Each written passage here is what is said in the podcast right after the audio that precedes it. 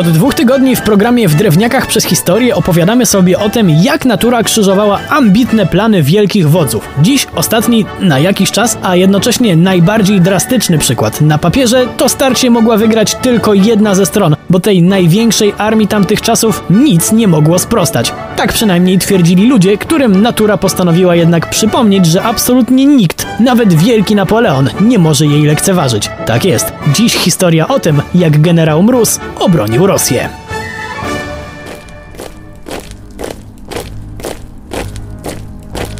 Kiedy w tysiąc osiemset dwunastym armia Napoleona ruszała na wschód, to faktycznie budziła podziw. czterysta pięćdziesiąt tysięcy żołnierzy i tysiąc dwieście dział. Krótko mówiąc, jedna z największych zbrojnych ekip, jakie świat widział, a już na bank największa na początku dziewiętnastego wieku. Tylko co z tego, skoro zlekceważyli wroga, a przede wszystkim naturę. To, jak bardzo żołnierze z zachodu i południa nie mieli pojęcia o ostrej zimie, jest aż niewyobrażalne. Podobno nawet w niewiedzy ocierali zmrożone stopy śniegiem, ale zanim do natarcia ruszył generał Mróz, to wielka armia bez większych problemów szła na Moskwę. Albo, jak kto woli, dawała się wciągać w pułapkę. Nie będziemy się tutaj wdawać w szczegóły tego, co Napoleon zastał w Moskwie, bo wiele osób to wie, a pozostali dowiedzą się w innym odcinku. Przejdźmy do tego, co nas dziś najbardziej interesuje, bo tak jak zima zaskoczyła wtedy Napoleona, to nie zaskakuje nawet drogowców.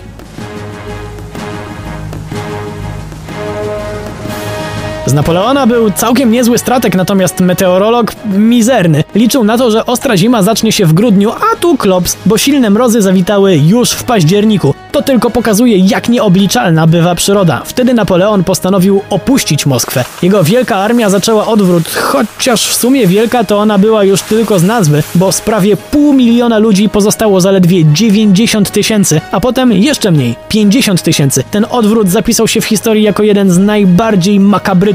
Tysiące ludzi zamarzło, padło z głodu lub wycieńczenia, albo od odniesionych ran.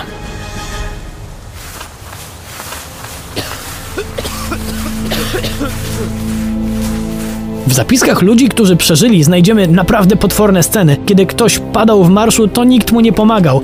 Jeśli gdzieś padł koń, to od razu kilkanaście osób rzucało się na niego, żeby zjeść trochę mięsa. Wszystko, co dało się podpalić, palono, żeby się ogrzać. Poza tym, jak to w ekstremalnych warunkach bywa, siadała też psychika. Znieczulenie na los kolegów dochodziło do tego stopnia, że kiedy płonęła stodoła ze śpiącymi żołnierzami, to inni zbliżali się, ale nie po to, żeby pomóc, tylko żeby się ogrzać. Jedzono, co tylko się dało. Bogaczem mógł się nazwać ktoś, kto miał trochę mąki, bo mógł ją zagotować w rozpuszczonym śniegu, dodać trochę prochu strzeleckiego i zjeść. Jeśli dodamy do tego fakt, że żołnierze Napoleona musieli non-stop odpierać ataki Rosjan i chłopskiej partyzantki, to okaże się, że generał Mróz był naprawdę potężny. Zwłaszcza, że ubiór już nie tak wielkiej armii nie utrudniał mu zadania.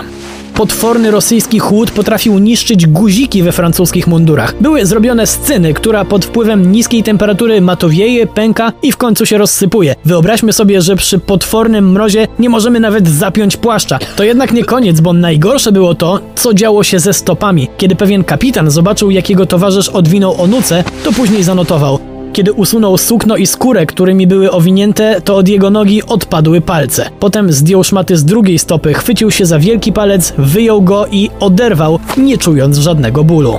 Straty wielkiej armii Napoleona były ogromne. Z tych, którzy wyruszyli na Rosję, powróciło około stu tysięcy osób, połowa z armią, a połowa na własną rękę, czyli trochę ponad dwadzieścia procent stanu armii. Ćwierć miliona ludzi zmarło z chłodu i głodu, a sto tysięcy dostało się do rosyjskiej niewoli. Najbardziej dziwi fakt, że przegrana wojna z zimnem nie nauczyła niczego wodzów z przyszłości. Na wojnę z generałem Mrozem wybrał się jeszcze w czasie drugiej wojny światowej Adolf Hitler i też przegrał, ale to już historia na inny raz. Przy mikrofonie był Wojtek Drewniak. Do usłyszenia.